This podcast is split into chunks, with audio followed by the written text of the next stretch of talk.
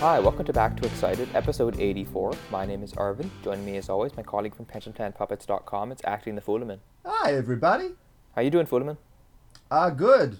I'm told that I'm doing good because I found out the least one last night. I did not see almost any of the game. It was out. But you did. So you know what's going on and I don't. Yes. Um, so the game was was interesting, and actually we're gonna we're gonna switch things up a little bit in terms of uh, our style today. We're going to start with my bad take of the week, uh, and we're going to do that because it relates to yesterday's game. So that'll lead into some talk about uh, the game, or mostly just me explaining the game, um, seeing, seeing as you didn't watch it, and my thoughts on it. And then we're going to go uh, around the division. We're you know 31 games in for the Leafs, which means Tampa Bay's played about five games. Um, but that's enough time for us to judge, you know, the other teams, and we'll, we'll go top to bottom. Uh, Katya had a really good piece earlier this week about kind of the dogfight in the Atlantic. Uh, actually, dogfight is being too kind. It's more like a hamster fight, something sadder than a dog. Well, dogfights are pretty sad. Uh, this analogy is breaking down on me. um, anyways, so we're going to talk about the division, and then we'll finish up with uh, with Fulemin's uh, bad take. So my bad take uh, is this tweet by um, Justin Bourne of the Athletic. Um, so he tweeted in the first period, or after the first period, after the Leafs were up 4 1 against the Blues, that the Leafs have been searching for that quote unquote signature game. Something to point to and say, that's what it looks like when we play how we're trying to play. May not last all game and was legit chances against, but that period is what it's supposed to look like when they play their game. And I, so I've, I should preface this by saying I have a ton of respect for Bourne, who knows a lot more about hockey um, than I do in, in many, many ways. He had a, a very impressive hockey career, any way you slice it. But I, I really could not disagree more with this take. And further, I would say that if this is what the Leafs are supposed to look like when they play quote unquote their game, this team is ass. and they are they are screwed. They're not going to make the playoffs if this is their game. So one thing to keep in mind: the St. Louis Blues. They won the Stanley Cup last year. They were a great team last year. This year they have a worse expected goals percentage than the Detroit Red Wings at five on five. They are a bit of a paper tiger. They are getting great goaltending from Jordan Binnington, without which they have kind of struggled. And last night, they decidedly did not great get great goaltending from Jordan Binnington. He was awful. The first goal the Leafs scored was a one-timer from the right circle, from the Ovechkin spot, from Zach Hyman, and it went in. And I mean, look, we both love Zach Hyman. One-timers from Zach Hyman should not be getting past any goalie. Just shouldn't. Oh, you hurt me when you say these things, Aaron. But yeah, you have a point. And then, so the second goal was um, a really nice play by William Nylander in the neutral zone uh, to, to win a puck battle. Gains the zone, gives it to Auston Matthews. Matthews has this kind of uh, cheeky shot that just crawls along the ice and gets through Binnington from the faceoff dot. Again, not a tremendously high value chance. And this is kind of a pattern that the Leafs ha- got into in this period. They actually really didn't generate much offensively. They just got a couple okay shots that happened to go in. And that's not how I want the Leafs to play. How I want the Leafs to play is to have the red blob of death in front of the opposing net. I want Tavares to have his ass in the other uh, goalie's face. I want Matthews to take 35 million shots all from the slot.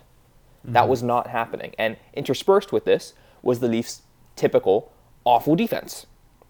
Early in the game, Tyson Barrie pinches uh, an ill-advised pinch, which happens when you quote unquote activate the D. It goes the other way, and Freddie Andersen has to make you know a five-star save in order to keep it uh, 0-0. And that was that was a recurring pattern. And as Bourne points out, there were real breakdowns against, and that's that that's a big deal, I think, because if the Leafs are having breakdowns against, but they're not generating the elite offense, they're not that good a team. Um, another one of the goals they scored was a two on O that occurred uh, on the penalty kill. And while the penalty kill has drastically been improved under Sheldon Keefe, and that's that's good, um, you know that's not a sustainable plan for offense. It's not like oh yeah, when we, when the Leafs play their game, they should get a couple two on O's on the on the penalty kill. That that's part of our plan. It's like no, that's ridiculous. That's something that happened because St. Louis lost concentration and the Leafs took advantage. Mm-hmm. So this game was to me decidedly not something I want the Leafs to emulate going forward because against a weak five on five team, particularly in the first period, they didn't play that well.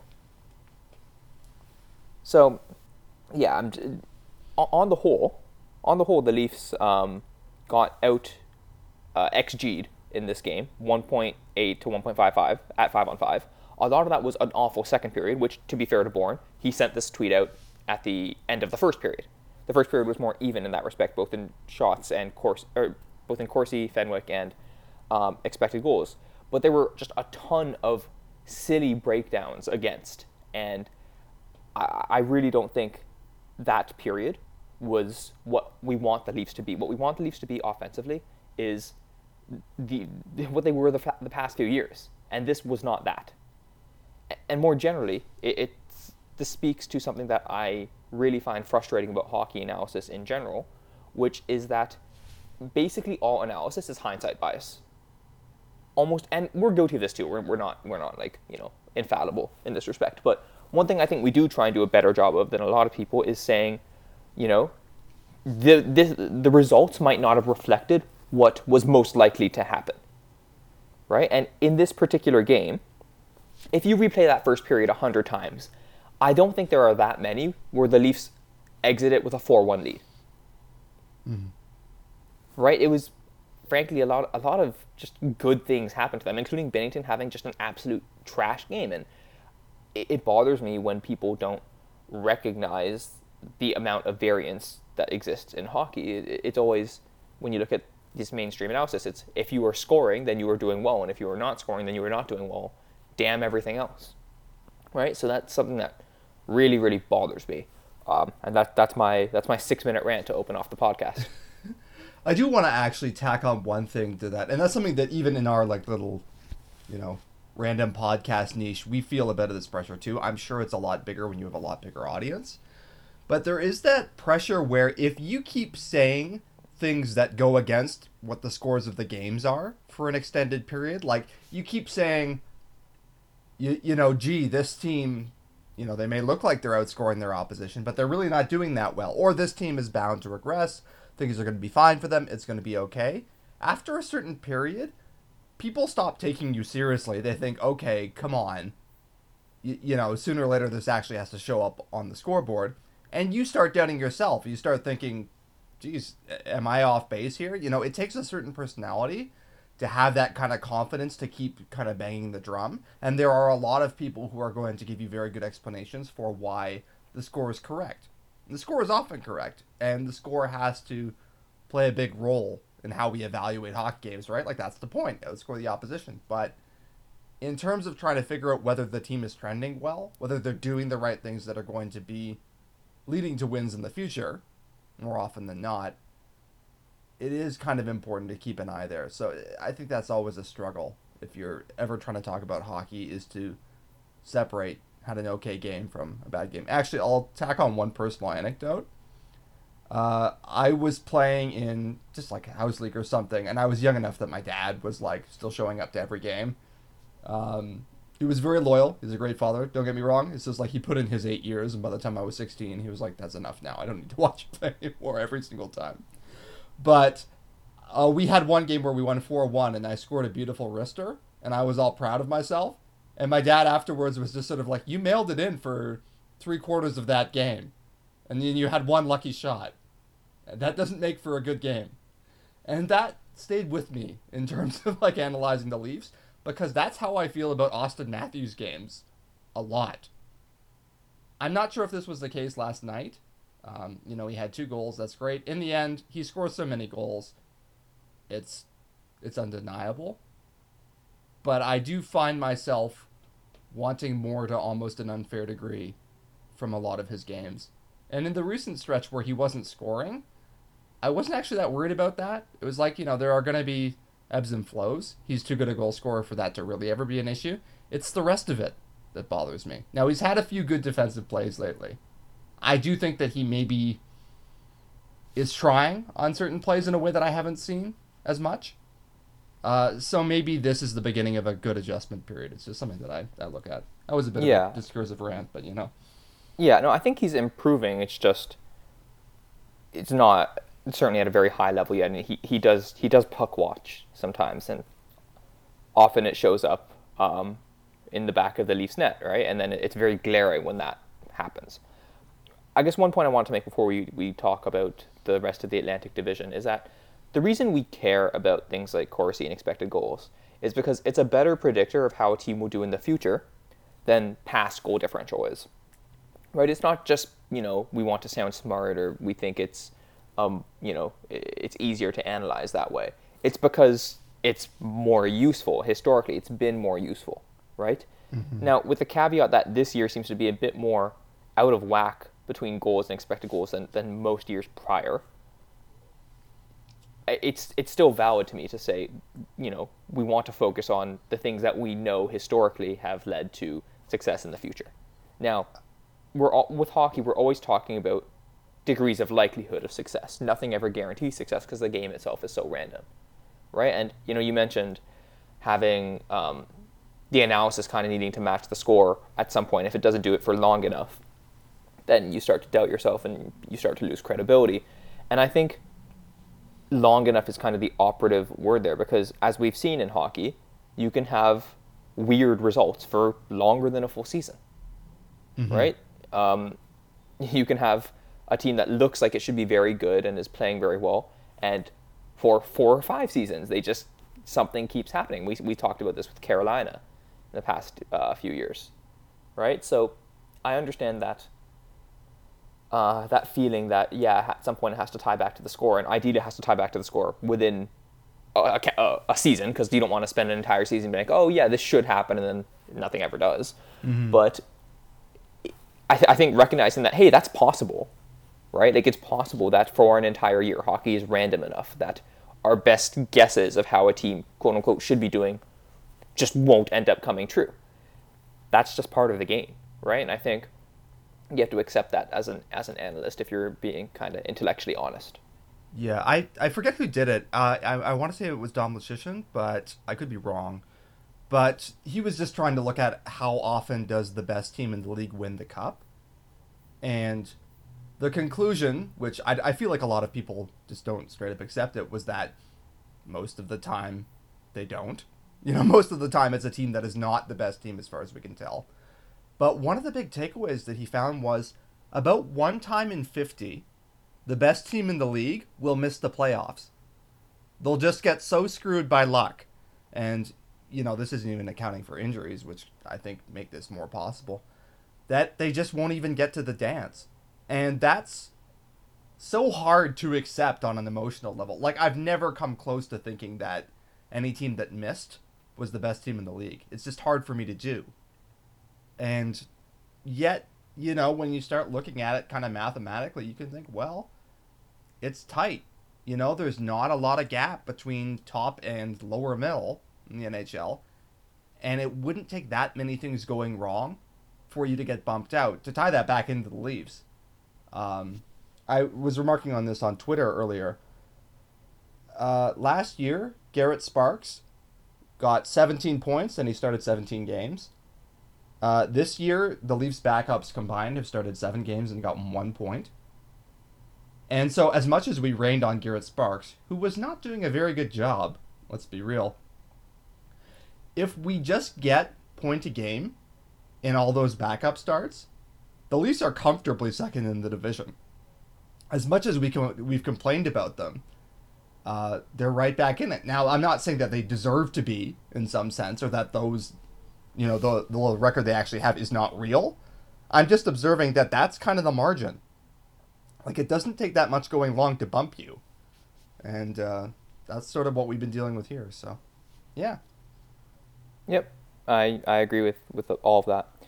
All right, so with that in mind, it might be good to start our uh, talk about the rest of the rest of the Atlantic. So we're going to go uh, top to bottom, which unfortunately means it'll be a while before we get to the Leafs, anyways.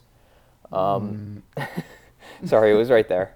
Um, so we'll start with the Boston Bruins, who are basically just annihilating everyone, um, notwithstanding their first home regulation loss last night against the um, Colorado Avalanche.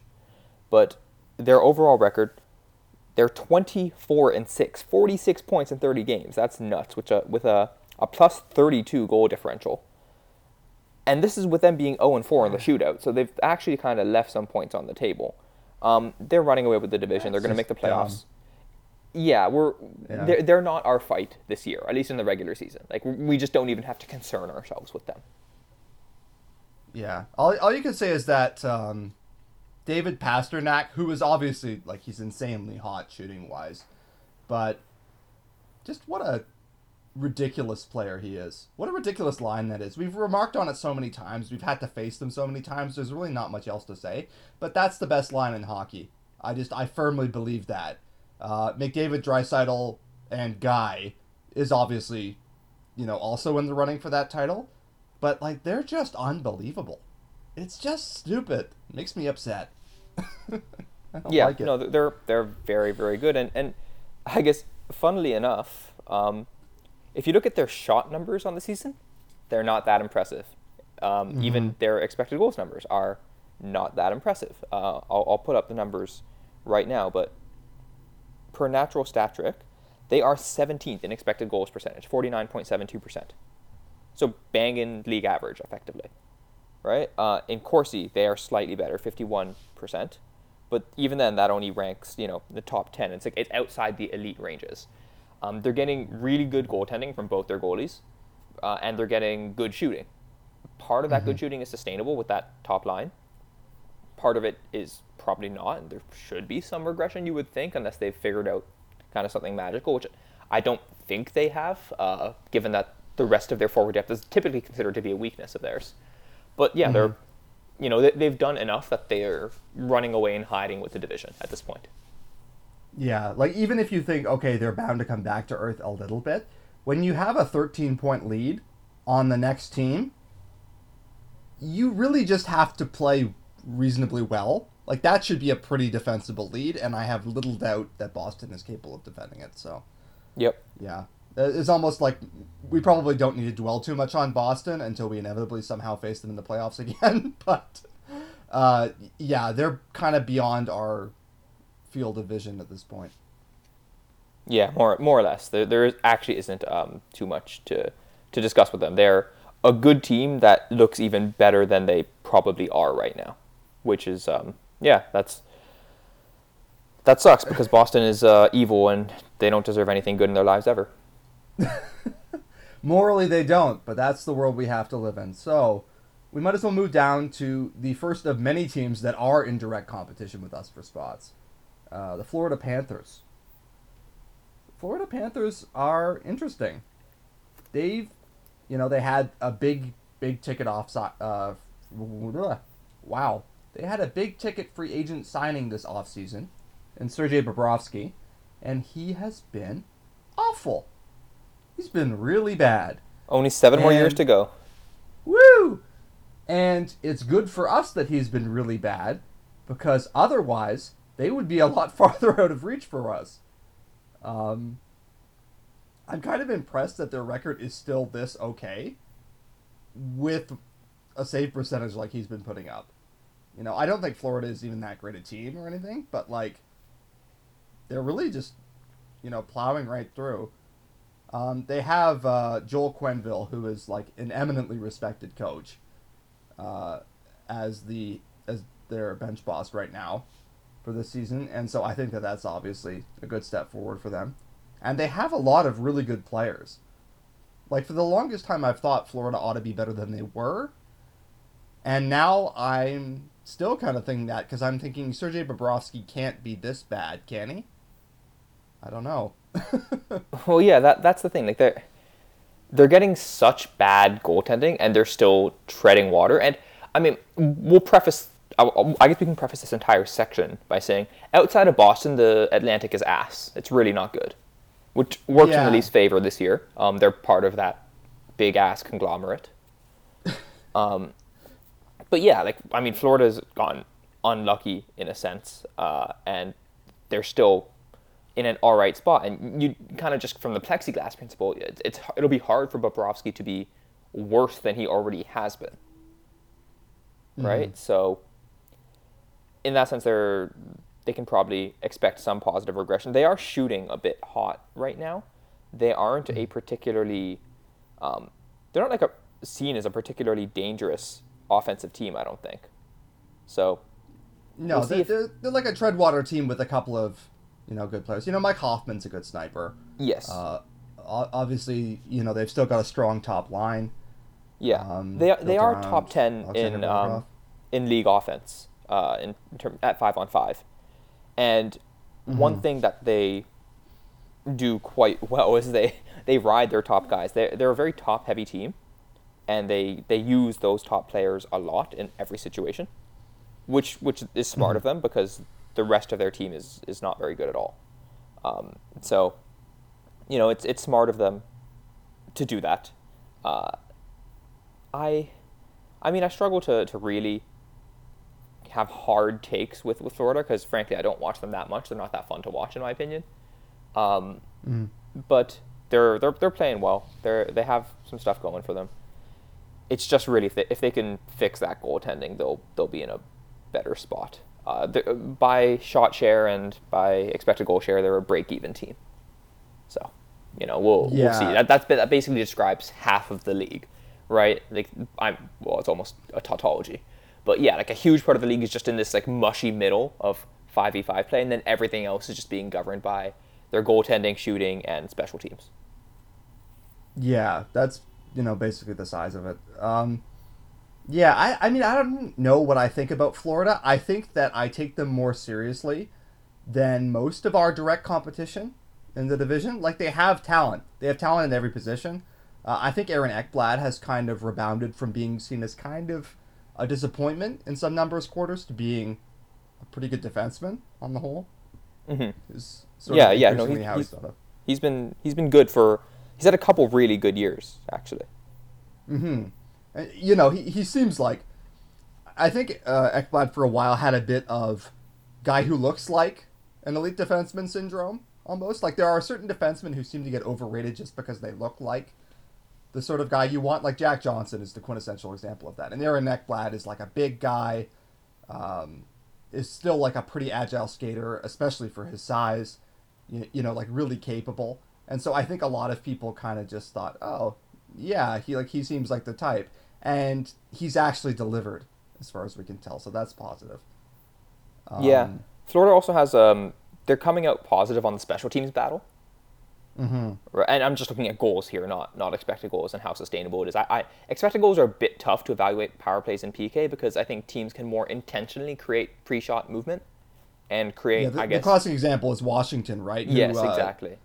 To take an example, this year Washington is tenth in expected goals for per sixty, but we know when Alex Ovechkin is shooting from the top of the circles off a one timer, that is almost as good a shot as you're going to get on a power play. So the you know the numbers probably don't capture that there. But yeah, but Florida is actually quite unimpressive by expected goals for per sixty. Um, they're 18th in the league. Last year they also outshot their numbers under our beloved current assistant coach Paul McFarland, who is apparently running their power play. So they have something that I think seems to be working, but you never Yeah, know. and um, I mean, I, we noted Mike Hoffman as a good shooter before, but yeah, he, he's he's the type of guy who can outshoot um, expected goals, especially on the power play, and if you can create some some side to side movement in the goalie for him. Their, their penalty kill has also been good, right? So like when you just look at the difference between the two, they're they're getting a few goals on the margin just from that, which is uh, helping them out because their goaltending, as as we've covered, has not been good at all. Yeah. It's worth noting expected goals also hates their penalty kill. So I don't know if there's some special teams regression coming along at them in the same time as we're expecting some goaltending regression. I would sort of trust that they're more likely to sustain better special teams than it looks like they can. Because I, I do think that there's some some variation there, which is something fun we can uh, mention, by the way, as we just briefly passed by the Leafs on the way down this list. Yes. But yeah, th- also there's a lot worth- to, of up and down there. Sorry, worth mentioning with the Panthers, they're actually getting outscored pretty badly at even strength. So you know their their success, um, quote unquote, again success in, in quotations because none of these teams are really that good, but their success has mostly been special teams, and then I'd imagine some cluster luck as well, where you know they have a plus two goal differential, Tampa has a plus fifteen goal differential, uh, and the Panthers are two points ahead with um, the Lightning having a game in hand. So they they have a better points percentage. So I'm guessing they're losing big and winning small. The Panthers are to some degree. Yeah, and that has a way of balancing out. On the other hand, I still keep coming back to how does anyone win when you are starting a goalie still the high majority of your games and he's putting up 889. Yes. Like I mean, it's just like that's that's almost fatal to any Mm-hmm. team. And it, it's worth noting and this is kind of uh the depressing and or encouraging thing if you're a Leafs fan, if the Leafs were in the Metro, this would be over Yeah. like they, they would be in a lot more trouble. The fifth best team in the Metro right now is 37 points. So, you know, as it is, the Leafs, you know, now Florida has three games in hand on them. But Toronto's right there. Like they're one point back of Florida. So this is kind of wide open. Uh, notwithstanding games in hand, which, you know, like they do matter, but any of these teams playing quite well in the next stretch can easily jump up and grab a spot. Like it's not out of reach for anybody because again, the Atlantic has been Boston and then ass. And so uh, we're working our way through the segment of ass of the, of the Atlantic Division. Yeah, pretty much. Um, so yeah, I mean, Florida might. You'll probably expect them to get to do better at five on five, and then we're not experts on their special teams. So if, if they sustain, you know, some improvement in their special team, or if they sustain that special teams kind of advantage, and their five on five creeps up as Bobrovsky, even if he isn't good, and even if we don't like that contract, he's probably not like an 880 goaltender. Yeah, like come on. If if he is, by the way, Florida just has the most spectacular albatross I can imagine, um, put around their neck. But you know, I don't think that that's likely, at least for the near term. So we'll see. But yeah, Yeah, pretty much. Okay. So the Leafs are uh, next. Let me just put up the stand. Oh no, sorry, Buffalo is uh, next on the standings. Um, Buffalo is very forgettable in general. Uh, they are they have 32 points in 30 games. For context, the Leafs have 32 and 31, so Buffalo basically just has a game in hand. They have a goal differential of zero, which befits an average team. Um, yeah, you know. so we I saw don't take decent- Buffalo seriously. I'm sorry, Well, and I that- should because they outplayed us in two games. yeah, that, But- that's a depressing thing, isn't it? Um, Yeah, yeah. I don't know. I just, you know what? Jack Eichel is legit as good as he was expected to be. yeah, He's a superstar player, and, you know, that's just a fact. They're not as shallow as they used to be. You know, like they used to be a punchline for being a, exactly a one line team, and that was it, because they burned down in a way that no one else ever has. I know we reference this a lot, but this is an extremely nerdy thing, but if you like looking at stats and just being like, oh, I wonder if a team has ever been however bad at however bad thing, it's always the Tank Sabres. Always. Like they they just did things mathematically that shouldn't be possible. They were so much worse than anyone has ever been in the fancy stat era. Yeah, So I they- remember. I remember yeah. I wrote an article like maybe two years ago, just kind of looking at how the distribution of like NHL shot results have changed over time, and basically the biggest change was like the worst teams are no longer as bad, and a lot of that is because uh, of the Sabres. Now this year's actually testing it because the Rangers and the Jets are real, real, real bad at carrying play. Yes, they're- they're in- but they're still better than the Tank Sabres. Yeah, they're in the forty-five percent like Corsi range, roughly. For context, that's where like the Randy Carlyle Leafs were. So you know, they were they were very very bad. Um, but Buffalo, they had a year where they- were like thirty-nine percent Corsi, which is They had a they had a Really year where they were, and I remember this, thirty six. yeah. I have that's- never seen another team under forty for a full year. It's it's bad. super hard to do. it's really really tough to do. Um, Oh, but yeah. anyways, oh, this sorry. Okay, I'm sorry. I'm riffing on stupid Buffalo stats for a second here, so I want to Go for it. before I forget it. Uh, last week, back before the Leafs beat, beat St. Louis, and we were worried they they were bad. Uh, Cody Ceci had a game where he had an expected goals of under one percent. It's not a typo. That's not a misstatement on my part. He had less than one percent of the expected goals while he was on the ice, and I thought surely that can't happen basically. And so the good people at Evolving Hockey ran it for me. And they found that several players have had an expected goals of zero in their history. But someone pointed out in the comments there was one uh, game when Zadorov, now with the Colorado Avalanche, was playing for Buffalo with Ristolainen, and while Zadorov was on the ice, Buffalo did not attempt a shot. He played like most, like a huge defenseman shift, and they were out, the shot totals were zero and twenty. Like he just did not do anything. I thought that was very special. I just wanted to share that with the community. Yeah, it's the the tank the tank era Sabres were, were something. This year's Sabres one of the things that made me so annoyed that they outplayed the Leafs at five on five over their two games is that the Sabres don't actually do that that often. Their five on five numbers are not that good. In fact, I would go further than saying not that good. They are just not good. When you look at uh, Corsi or expected goals, they are both overshooting expectations for goals for and undershooting expectations against. Um, their goaltending is not. They're not getting absurd goaltending. They're getting like slightly above average goaltending, right? Like, and it's it's not. Mm-hmm. I want to be careful when I when I talk about a team that's like getting better goaltending than average. That, that doesn't mean they're bound to regress. Like half the teams are going to get better than average goaltending, right? And um, certainly the, the Sabres are, are, There's nothing that says, oh, you know, their goaltending's down bound to collapse soon. Um, the offense mm-hmm. is a mm-hmm. bit more questionable. They are getting a lot of offense out of guys who don't typically produce that much offense.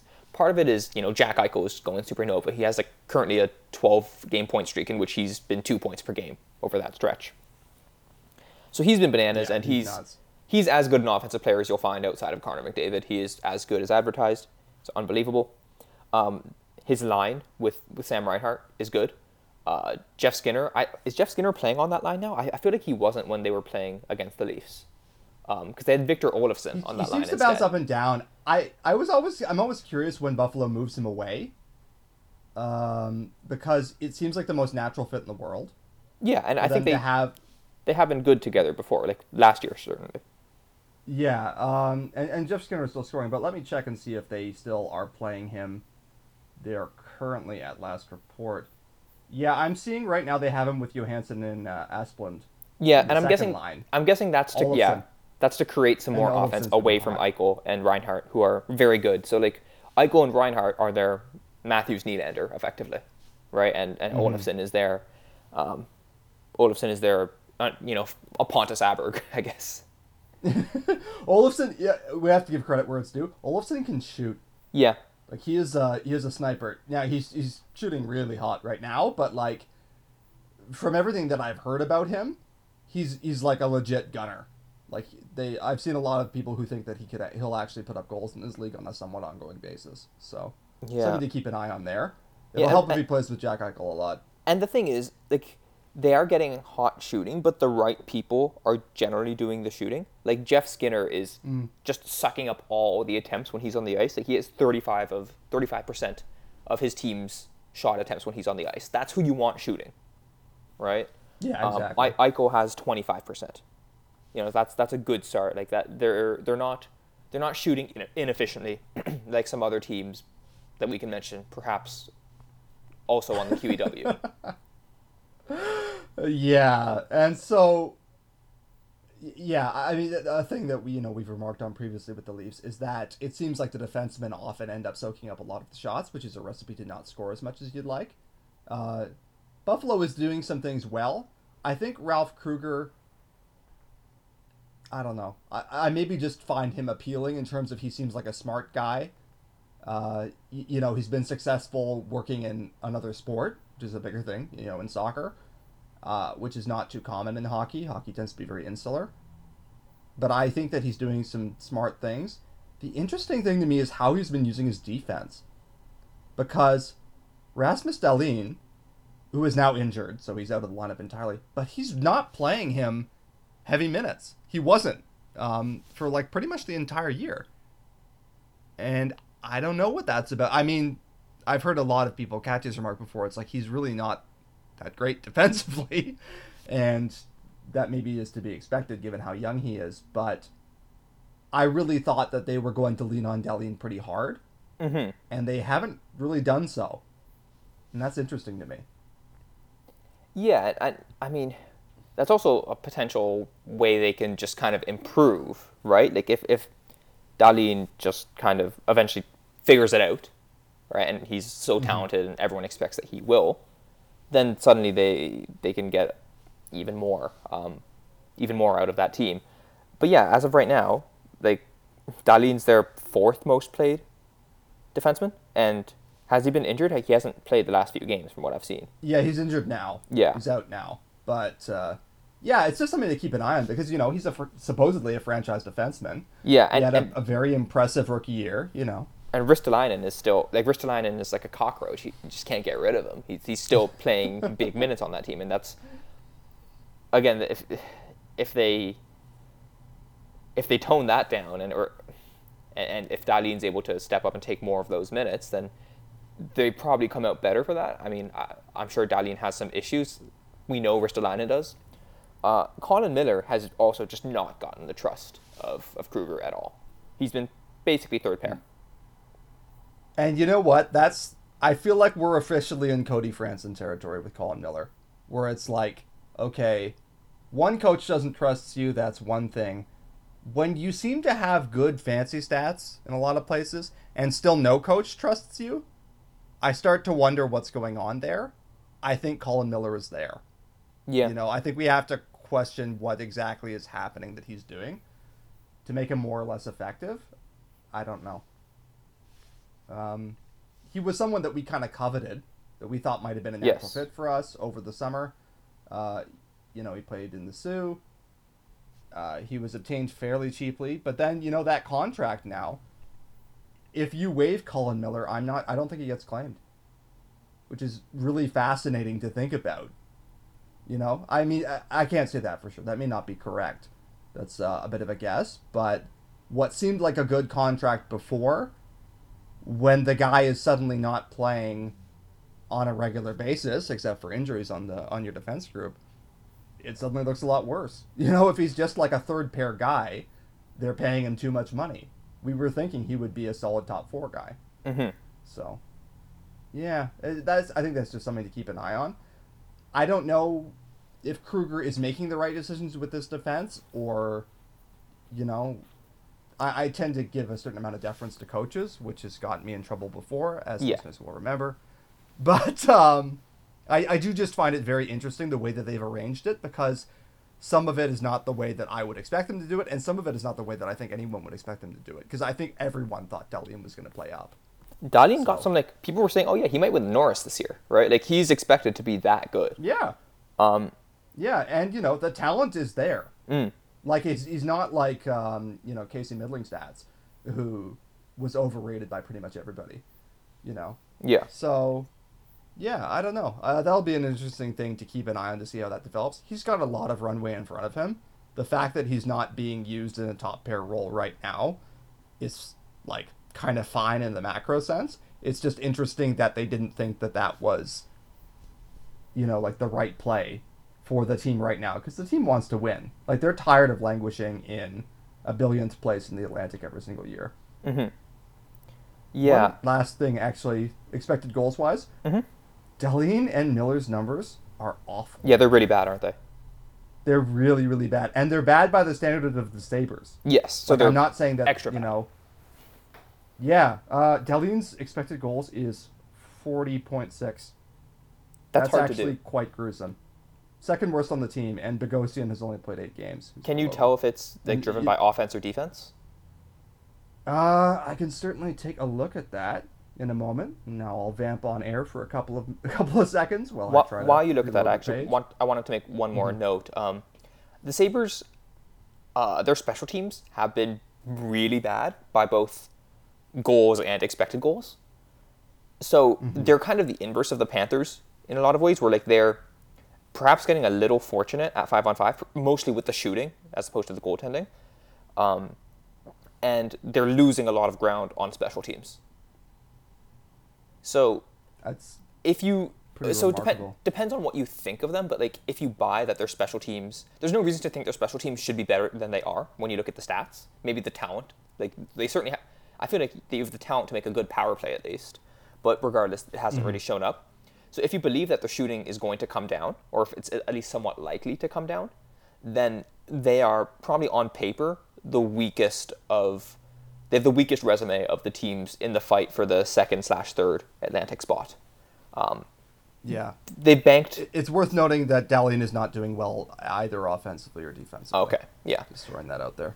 Okay, Which is wow. yeah. That's that would be that's that's something. All right. Um, should we move on to Montreal? yeah, isn't Montreal interesting? Um, first of all, Montreal is dominant in Corsi. Yep. So are the Leafs, by the way, for all the good it's doing us. But Montreal is, and this has been true for a while now. It's you know Cla- Claude Julien, I think, is a good coach. The question is how good and at what cost. You know, because he consistently puts together these teams that have really good shot differentials.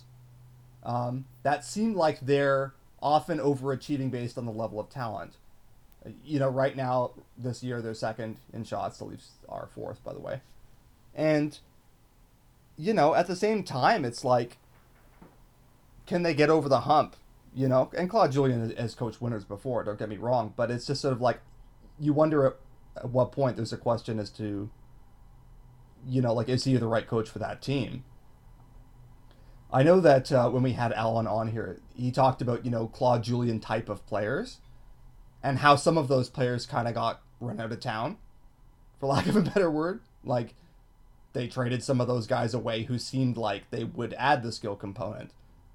And so now they've built a team where the best player is Brendan Gallagher, Who is great. very good, by the way. Like he's Yeah, he's, he's better good. than people even realize. I, I he, he's like, I think he's a top thirty forward in the league. Wow. Uh, I mean, yeah, I think that's arguable. I, I mean, he's one of those guys who kind of gets like that rat designation, which you know, he is. But he's a, you know he's a bit of a provocateur, but like he also plays like a really hard nosed aggressive game, and he gets goals in bunches. You know, plays very well. Yeah, So that is that is very much true. Um, the thing is, it's.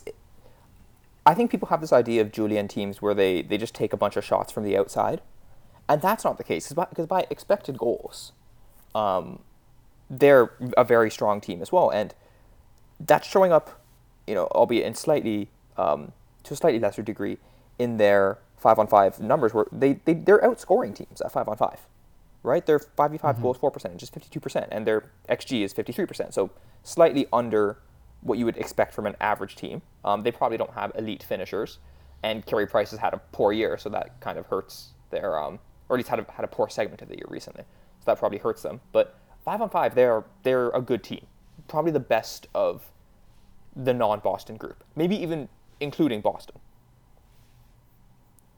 Yeah, I, I mean, I tend to just like I. Speaking of just trusting the scoreline, but Boston, I just trust more.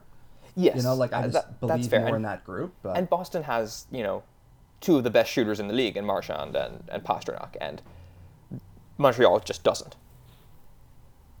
yeah, uh, and it's worth noting that Montreal's power play is bad, has been bad for a while, and deserves to be bad. Like I don't think that they're getting unlucky. Frankly, No, I think their power play sucks. their special team, their special teams again is is not very good and doesn't have any reason to be good. So they're they're suffering on that. They, they don't have a special teams buffer. So as we saw when when Carey Price kind of just shit the bed for two weeks, if their mm-hmm. goaltending goes, and you know n- very few teams can withstand at even strength some goaltending woes, you're you're not going to outscore teams at even strength. But Florida has been outscoring teams on the power play, and has been able to make up for that to some degree. Montreal does not have that chance. They're not. They're Yeah. not. Special teams battles are not going to lead them to wins for the most part. They need to outplay teams at five on five, which you know, to their credit, they mostly have done, and they're the team I take most seriously, uh, aside from Boston and Tampa Bay. And we'll talk about Tampa in a second. Yeah, Montreal. Mm. Montreal, I do take very seriously. They could easily bump us, and yet I feel like Montreal is destined to underachieve as long as Carey Price is not Superman, which I don't think he is anymore. He certainly hasn't been this year, but like I don't know that, you know, if he ever finds that gear again, they can beat anybody. But Well, yeah, barring I mean- doing that, yeah, I don't know. if he finds that gear, then they're an elite five on five team with elite goaltending, and then that's that's terrifying. It's almost impossible Yeah. to beat that sort of team if, if everyone is playing okay, Mm-hmm. right? Um, but yeah, they've they've struggled.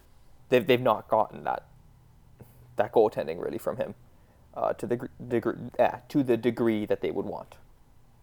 Yeah, and, and you know that's kind of a millstone. early. You know, we talked about Bobrovsky, but Carey Price is locked up for a huge amount of money for quite a long time, and so if this is kind of his resting level, uh, I don't quite want to say that they're screwed, but they're kind of up against it. Like that deal is going to go for a long time, and Carey Price is thirty-two. We've marked You know. we, we've remarked on this before, but yeah, they're, they're a team in two windows, right? They have that Weber Price tandem who are old and good for the most part, but making a lot of money and probably not on a great deal. And then they have the much younger group of like Kotkaniemi and Poehling and Suzuki. And then I, how old is Brendan Gallagher? He's like younger than I always expect. Um, even though Uh, he's, he's been late around. He's- 20s. he- Uh, he's 27. 27. So he'll Yeah. still be good for a while. Um, So yeah, they're, they're they're kind of caught between a couple different windows. But yeah, they're they're they're a good team, and I don't know. I always I always fear the great five on five teams with crappy special teams more than the inverse. Los Angeles won the cup as that team for a, a couple times. Their power play was awful Yeah, um, when they won, and it, it just didn't matter. no, I, I mean, granted, you know, they had Jonathan Quick going supernova one of those years, but could Carey Price do that? Yes, conceivably. I'm hoping that that era of his career is now over. No offense to Carey Price, but like, I don't think that he's totally incapable of it. So you know, they they are a threatening team. You know, even when we were talking about the Atlantic before this year, when we kind of assumed that it was one, two, three, Boston, Tampa Bay, and Toronto in some order. Um, Montreal was always kind of nipping at the heels along with Florida, and I did fear them a little bit. I'm hoping that their problems kind of get in their own way. Montreal also, just as an aside, if they want to fire Claude Julien, and I don't know that they do, um, it, like it'll take another steep losing streak before that comes into to view again. Um, they have the sort of larger French component in terms of the coach of the Montreal Canadiens is expected to speak French, and you know not commenting on the larger cultural picture there. But I'm just noting that restricts their pool quite a bit. There are a lot of coaches that they just aren't going to hire for that reason. And so the expectation would be that they're going to um, promote their assistant coach, who is Don. His name? Uh, his last name is Ducharme. Dom Ducharme. Yeah, that's who it is. Um, but if they don't want to do that, you know, they don't have a ton of options. Like one of the reasons they went back to Michel Therrien, who was a bad coach, um, a couple of times, is because they have a limited pool to draw from. And so it's always interesting in the personnel moves that the Canadiens make to just sort of keep an eye on that component and how it, it affects them. Alan has joked before about how if they fire Marc Bergevin as their GM, he doesn't want them to come for Julien Brisebois, who runs the, the Lightning, because that would be a natural choice, all things being equal. Yeah. To Montreal's keep an eye on also there. they're also one of those teams that shoots a lot from the point, but they also get a lot of shots in front of the net. So it's like Mm-hmm. I guess I'd have to watch them more clearly to, to make sure this is true. But my guess is that those point shots are creating a lot of the scrambles. And when you have a guy like Brendan Gallagher, who is just a savant at getting to the net and getting good position and getting his stick on pucks and just firing at them from all weird angles, like, like Gallagher is like Super Hyman, essentially, right? He's just he's just Yeah. a better version of Zach Hyman in every way, Yeah, except Uh, lovability. He's not lovable at all. exactly. Never forget that. But and this is just something that I want to think about. When you have a guy like Shea Weber, and Shea Weber, to be clear, has been an outstanding defenseman throughout his career. He's a very, very capable guy. I'm not taking anything away from his overall abilities. But when you have a guy with the big classical booming slap shot, uh, I think there is a tendency to overplay it. The two players who take the most shot attempts on the Montreal power play are Weber and another defenseman, Jeff Petry. That's not really what I think you should be doing, and I don't think it's coincidental that their power play is bad. Yeah, and it's been that way for like years. And at, some point, it's like, Yeah. wh- why don't we try and change this? Yeah. Especially when you when you have we'll keep doing it again. when you have Jonathan time. Drouin, who for all his faults is a wonderful power play player. Mm-hmm. I feel Very like you know play. running the power play through him, Phillip Danault is another good passer, and then you have one of the best net front guys in the league. I mean, maybe that's their idea. is, You know, get a Weber shot on net, um, and then let Gallagher you know muck it up in tight. But it, it's clearly not working. Like maybe change it up a little bit. Um, Yeah, like that's that's something, and it's worth noting among players who play any meaningful percentage of power play minutes on the Leafs, and even though the Leafs have had their ordeals, Auston Matthews is taking way way more shots than anyone else, as it should be. You know, like that's that's the ideal. So yeah, I I, I have some questions about how they're doing things there. If Uh, Montreal- I hope they. Do, yep. if they ever figure out their special teams, like they're they're a very very good team then. Yeah, I, I mean, I, this is kind of it goes back to what you're saying about how scary the good five v five teams are, because it feels like we're asking them to fix less Yes. to get good compared to other teams, and it's like it's not that impossible for me to imagine an innovative power play coach and then a bit of a search from Carey Price, and suddenly Montreal is like running away with second in the Atlantic. I'm not saying I expect that to happen. I don't. I hope it doesn't.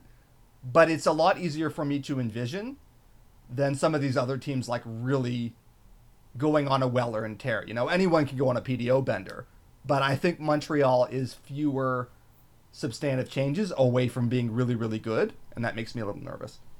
Yeah, and, and honestly, they're they're even just they're they're a positive five v five goal differential team, and they're still mm-hmm. undershooting expectations in terms of like their expected goal differential. Their goal differential at five and five is worse than their expected goal differential, and that's mostly because of their goaltending as opposed to their shooting, mm-hmm. which makes me think it's not Yeah. really a Julien problem. It, it's just Carey Price if he's a little bit better, and their backup has also been a total wasteland, by the way, as well, similar to Toronto. If they Yeah. just sort either of those out, they're a scary team. So if I had to mm-hmm. bet, they're they're my pick for third in the division, and my pick for second in the division is the team we're going to discuss next, which is uh, Tampa Bay. So Tampa Bay has 31 points in 27 games. They've played less games, far less games than the Leafs, less games than anyone else. Um, only one less game than Florida, but you know compared to everyone else there, um, they're they're in a much prettier position in terms of games played. Their goal differential is also much better than everyone in the Atlantic except for Boston. They're at plus 15. Boston's at plus 32, which is absurd. The next highest in the Atlantic is Florida at plus 2. So Tampa had a slow start. They're figuring it out, and it's powered by, as you would expect, their ridiculous five on five offense. Um, they are third in the league in goals for per 60. They're kind of the Avalanche and Predators are kind of running away with, with that title, but the Lightning are right behind them. Uh, they're kind of the best of the mortal teams in terms of in that respect. Um, when you look at their expected goal rates, it, it at least on offense, it's not quite as good. They're above average, but still within, you know, that big clump that you would expect to see that a lot of the league is in. Um, but they also do have, you know, elite shooters. So Tampa can, if any team can sustainably, you know, outshoot their expectations like this, it's it's Tampa. And when you look at who is doing the shooting on their team, you know, the the right guys are taking a lot of shots. Mm-hmm. Right, so Stamkos is taking a lot of shots. Kucherov's taking a lot of shots. Palat and Johnson are taking a lot of shots. Um, that's the that's the good thing that for if you're if you're a Tampa fan. Stamkos actually doesn't have, um, from what I can tell, he doesn't have a parti- he's not shooting particularly well at five and five. Like he's always been uh, one of the best shooters in the world. He's not. Uh, if I'm re- interpreting the hockey graph things, um, or sorry, the hockey viz um, graphic I'm looking at correctly, he's not destroying the world in terms of shooting, but you know the team as a whole is doing very very well in that regard. Yeah, I, I mean, I've already mentally penciled in Tampa for second in the division. Yep. And until they show otherwise, I don't see a reason to do that. Vasilevskiy's underachieved a little bit, but the fact is, this is still the scariest forward group in the NHL, I think, top to bottom. Just too much talent, too deep to be denied. They're not perfect. I think we're all aware of that. Like, they are not superhuman, but they're really, really, really good. And I would not be at all surprised if they go on a tear right here and frankly just leap to the top of the, the to second, sorry, in the in the division. Um, like even though we're in that cluster with them, I mean, especially if you ignore that they have four games in hand on us, uh, I just find it really hard to believe that the Leafs are going to outperform Tampa the rest of the way unless they get way better. And so, yeah, I like. th- There's only so much I can say there because there was a time where I really thought that we should be in a conversation with outperforming Tampa or with at least matching them. We haven't earned that conversation. No, and we even a scuffling Tampa is not. just no. And so, yeah, uh, you know, un- until we show otherwise, you know, we can start talking again about beating the Lightning. But our target has to be exactly the third seed, and that should be attainable because I don't think that we're worse. I, I think we should be better than Florida, Buffalo, and Montreal. Tampa should be better than us, and I think they're going to show it. So, Yeah, I mean, their shooting might come down, right? They're third in the league in on ice shooting percentage, but as we said, they do have those really, really good shooters. So they and can, sus- can get better. Yeah, So- yeah, and their their goaltending, you know, hasn't they're, they're they're conceding more goals than they're expected to. So yeah, their their goaltending could definitely improve.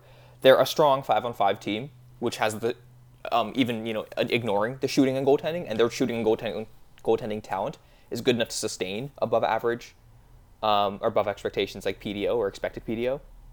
Yeah. So, and then you factor in the special teams, and when you look at um, when you look at their power play, their power play has been really strong in terms of uh, goals for, not quite as strong in terms of expected goals for. Again, that's one thing I don't I don't trust expected goals for this because they have Stamkos and Kucherov, and Yeah. you know they have Stamkos and Kucherov.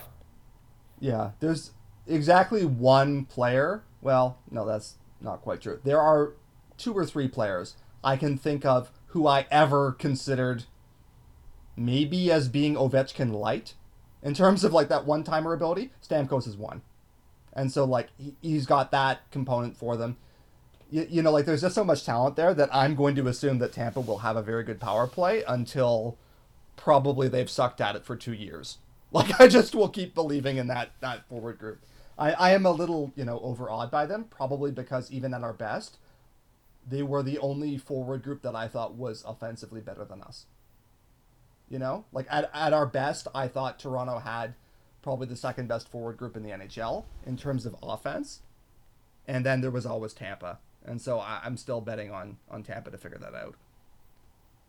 So. Yeah, they're they're a very very good team, and that slow start means they probably won't get first in the division. But yeah, I think I think realistically, a lot of teams are fighting for third. I I expect Tampa Tampa has the inside track on second for sure, and there's no reason to think they they won't have it. They're a strong five on five team with great shooting and a, no reason to think that their power play is fool's gold, considering how good it's been consistently. Yes. Um, actually, you know what? We are just passing the Leafs here. Do you want to briefly talk about a couple of key f- facts, just because Go for it. we looked them up? Okay, so just briefly, um, you can sort of be encouraged by certain things about the Leafs. Like since Keefe came on, which is only eight games. Pause. That's going to be important. Uh, the Leafs are second in Corsi, third in expected goals. You think, oh, that's really good for the whole league. Here's the thing in the Red Wings game, they pummeled Detroit so badly that it really skewed their numbers. And, you know, Detroit was, you know, one, Detroit sucks. Two, Detroit was really mailing it in. You know, they were struggling goaltending wise, and I think that seeped into the forwards and the defense because they gave up. And so the Leafs have actually been out expected gold in five straight now, as you remarked to me beforehand. And their numbers still look as good as they are because in an eight game sample, absolutely annihilating a really bad team can do that. What I do think is encouraging, and again, this is tiny sample territory, is the Leafs' special team numbers look a lot better. I want to be really careful putting stock into this though because it's like 30 minutes, you know, on off on the power play and on the penalty kill. But the Leafs are a top three team in both power play and penalty kill, pretty much any way you slice it with the, you know with these sort of numbers. So that's been encouraging under Keefe. I hope that that is the beginning of something sustainable. Our power play should never have been bad with this personnel, and that was very frustrating when it happened. Uh, the penalty kill being good would go a long way. Uh, so that's just something to keep an eye on. I wanted to mention this because we've talked a lot about special teams with some of these groups and how that can help you if you're maybe not getting everything that you need out of the 5v5 angle. The Leafs are starting to show some signs that they could be uh, a good special teams group again, and they should be. Uh, they're also still dominating Corsi wise, um, which they were doing before Babcock was fired. So, just some stuff to kind of keep in mind in terms of projecting going forward and putting us in context of that group with Florida, uh, Buffalo, and Montreal. Yeah. Um, I mean, just yeah. to put a bow on that group, because now we're getting into the two teams that basically have no playoff hopes. Mm-hmm. Uh, and we don't have to spend that much time on them because it's not that relevant for, for the Leafs. But I, I think Boston and Tampa are going to be the top two. Tampa, they've given themselves maybe less margin for error than they wanted, but they, they have, I think, this, the third best points percentage, or sorry, fourth, or no, yeah, third best points percentage in the Atlantic, and they're a better team than Florida, in my opinion, so I expect them to eventually get 2nd Between us, Florida, Buffalo, and Montreal, I'm most worried about Montreal, then Florida, then Buffalo, and I tend to think that we're around the level of Montreal. Mhm. I, I, I mean, if you really want to build up the drama, look who our last opponent in Game 82 is. Mm-hmm. So there's some potential for that to get really tight between Toronto and Montreal. Anything could happen. You know, there are still 50, uh, well, 51 now for us games left in the season. Somebody in this group could sewer really quick and take themselves right out of the running, or go on a PDO bender and kind of wrap up a spot. You know, this is the the danger when you're in the mushy middle is that uh, it's kind of wide open. It's The margins are very relief. small. Yeah, exactly. It doesn't take much. And, you know, we haven't talked a lot about the wild card positioning because, again, the Leafs have to get really hot to make up enough, some space and catch the wild card. By no means is it impossible that they do so, but if they do, they're probably getting a divisional seed anyway, is the way I would put it. Like, I would expect if the Leafs are playing well enough to make the wild card, they're also playing well enough to make third in the Atlantic. So, yeah. Um, Ottawa, you know what? Credit where it's due. Ottawa is overachieving what I thought they would. They're still bad. Um, they're still probably out of the running for a playoff spot. I mean, we have seven points up on them, and they have one game in hand on us, and we're kind of the low end of the mushy middle in the Atlantic. But you know, for a team as thin as they are, and you know, I called them the worst roster in the NHL uh, coming into this year. I'm still having some trouble discarding that notion, but they're all playing really hard. I think DJ Smith is actually getting quite a bit out of them, and you know, they're really giving it their damnedest. If if Ottawa had a different owner, man, I I think they would be have a lot to be excited about. This could be the start of a really interesting rebuild for them because you know Brady Tkachuk is good, Tom Chabot is good. There's a lot to like there, and you know they'll get a high pick. Uh, Detroit is gonna zoom right under them. It looks like, but they should still pick in the top five, and they'll have a decent core there, and they might even get a bit of what the Leafs had, which is like a very low finishing season, but where you have some pretty encouraging signs. So that was a, probably the most consecutive positive sentences I've ever said about the Ottawa Senators. Yeah. But um, you know, credit where it's due. Yeah, no, absolutely. They've they've been, I think, better than than people expected, and really the it would be an optimistic and fun time to be a Sens fan if you weren't owned by Eugene Melnyk, and that's kind of the specter that hangs over everything, right? Because mm-hmm. a good team, or sorry, a good owner who is like committed to the team. If there's a, a better own, a better arena situation, better attendance and stuff, it would be much easier to be positive about the long term future of this group because they legitimately do have talent and they've always been a good drafting team, which is shocking given how small their budget is. Like, the, and I think they barely scout Europe. They pretty much always scout just the CHL and and college, college hockey in the U.S. Um, so you'd think there's they'd leave some stuff on the table, but their scouting's always been quite strong. Um, they've consistently kind of unearthed really good players, and Brady Tkachuk was a guy who I was not not that I'm a draft expert or anything, nor do I claim mm-hmm. to be, but I was not that impressed by his numbers in uh, in college, and I, I, thought they should have actually given up the pick that that he became and uh, tanked to try and get Hughes or Kakko. But right now, like Tkachuk, he looks like he's going to be a star player. He looks like he does everything well. Um, so they, they definitely, as it's turned out, they made the right call on that. Uh, even if they got Hughes or Kakko, maybe this is a hot take, but I think it's an open question whether you would take Tkachuk over them anyways. He's really good.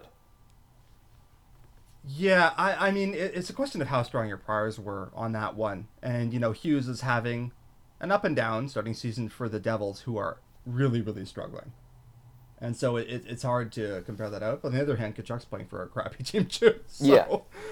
Yeah, uh, I, I don't know. That'll be interesting to keep an eye on. I would still expect Hughes to kind of show his true colors in, in the longer run. And then Kakko, I don't know as much what to make of, to be honest. But Tkachuk has really shown something. And he's going to be the kind of guy that a lot of GMs and hockey people love. Um, and that opposing fans will detest. I mean, I, am going to hate him. I do mm-hmm. hate him. He's annoying, but he's very good. And so, yeah, I, I, think you have to give him some credit there. It's something to note about uh, the Ottawa Senators. Just we talked about their drafting there. Um, it's always North America or Sweden pretty well recently. I find it really interesting. They basically don't seem to scout or draft Russia at all. Like, now granted, this like as far as I can tell at a quick look, the last time they drafted someone from Russia was 2005.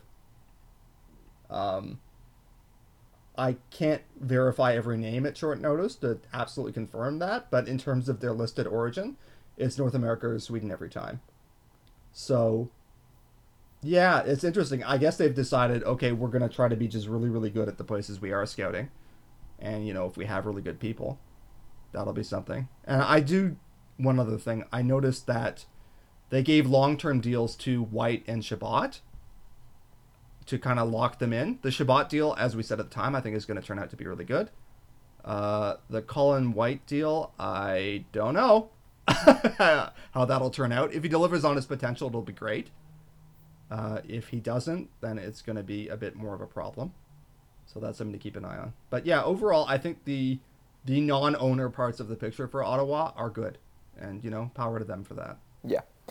Um, so we are also going to discuss Detroit, but I think it would be most fitting if we put the same amount of effort talking about Detroit as they did in the game against the Leafs.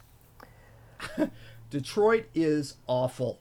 They are the worst team in the NHL. They are worse than I even expected them to be. Good job. You will get a high draft pick. Everything is according to plan, but the road back out of hell might be a little steep. Yeah, I mean, we were talking earlier about you know how crazy those Buffalo tank teams were, and how bad they were.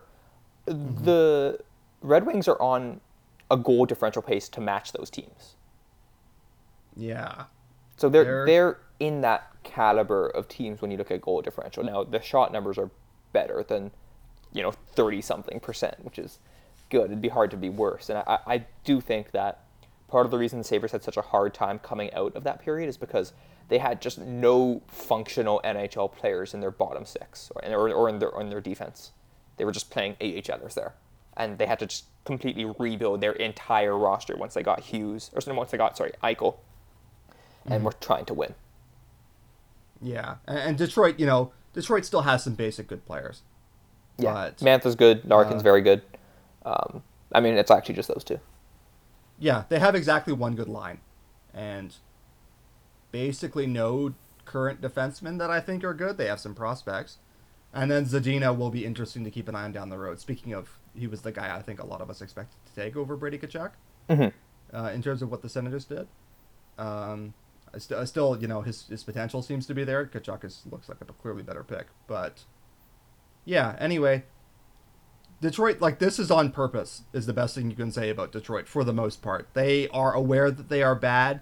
They are not going to take measures to rectify it. I will be interested to see if they succeed in making a lot of deadline sales because, like, anyone associated with is this is going to look like complete ass. But you know, I don't know. Maybe someone will take Christ, Mike Green, who is like still alive, and that's about it. Anyway, they're a bad team. Yes. All right. so I Uh, think yeah. that pretty much covers it. Now you had a you wanted to discuss your bad take of the week. Yeah, this is less a specialized bad take than more a general feeling that I've encountered. The Vancouver Canucks honored Alexander Burrows, or Alexandra Burrows, uh, this week in their sort of team Ring of Honor thing. And that's fine. That's their prerogative. He was effective for them in his day. He was very well liked in the fan base you don't have to answer to anyone for liking players that play for your team for the most part, I don't think. But the thing about Burrows is that he was an enormous prick on the ice. He was a bad guy. And I don't even just mean that he was like unpleasant. Like there are a lot of players who I don't like to play against. Burrows threw really dirty hits. Like I remember him kneeing Taylor Hall in the head long after Burrows had stopped con- con- contributing anything else to a hockey team. But also, if you have any boundaries for what counts as okay and off limits in trash talk, Burrows crossed them. Like he went after Patrick O'Sullivan, who was abused by his father, about that on the ice. That's low. That's really shitty. And so, while you can honor Burrows and say, okay, you know, he said some things that were over the line, that's unfortunate, but big picture, we really like him. He was nice in the community, all that shit. Okay, you know, you've made your choice. Every team, to some extent, has some players who have done some things that they would not like if any other player did them. But it's not like some weird bias against Vancouver that people just don't like and respect Alex Burrows. He doesn't deserve respect. He was a real asshole. And frankly, I kind of resent the idea that we should be giving him any credit. If he didn't play for Vancouver, everyone in that city who had had occasion to think about him would hate his guts. And that's how we feel about him. So, no, it's not some sort of East Coast media bias to say that Alexander Burrows played like a piece of shit. He did. Thank you. All right. Yeah. I mean, I I kind I agree with everything there. He he was an asshole on the ice. Um, and I mean, one of the things is like, I'm sure he did a lot of good in his community. I'm sure the people who met him in his off ice activities enjoyed him, and he did a lot for for the Vancouver area and all that sort of thing. But that doesn't absolve you of things you do on the ice. There's still a kind of a code of conduct, and it, it's fair to dislike someone for what they've done in that kind of venue of competition. Yeah, I mean, this has come up. Uh, Friedman's talked about this with Mike Babcock and the contrast between his ideals of mental health and stuff and some of the ways it turns out that he ran his teams. Uh, he, he said, you know, a lot of guys are just two people. There are a certain person at the rink and there are a certain person away from the rink. You know, Alex Burrows was probably a nice guy away from the rink to the best of my knowledge. You know, but on the rink is kind of what we're concerned about as hockey fans. And on the rink, I think that he was a genuinely toxic presence. And it he did a lot of things that I think genuinely ought to be entirely eliminated from the game. I think that his impact and his legacy were really bad. And I don't really care how hard he worked to get the opportunity to be a jackass. So that's my thoughts on Alex Burrows. I have a lot of built up resentment on that topic. I really did not like that guy. Yeah, no, I think that's that's all pretty valid. Okay, um, so I think that pretty much wraps it up here for us. Uh, thank you all for listening. You can catch all of mine and Fulemin stuff at pensionplanpuppets.com. You can also follow us on Twitter at RV and AT Fulemin, and we'll see you next week.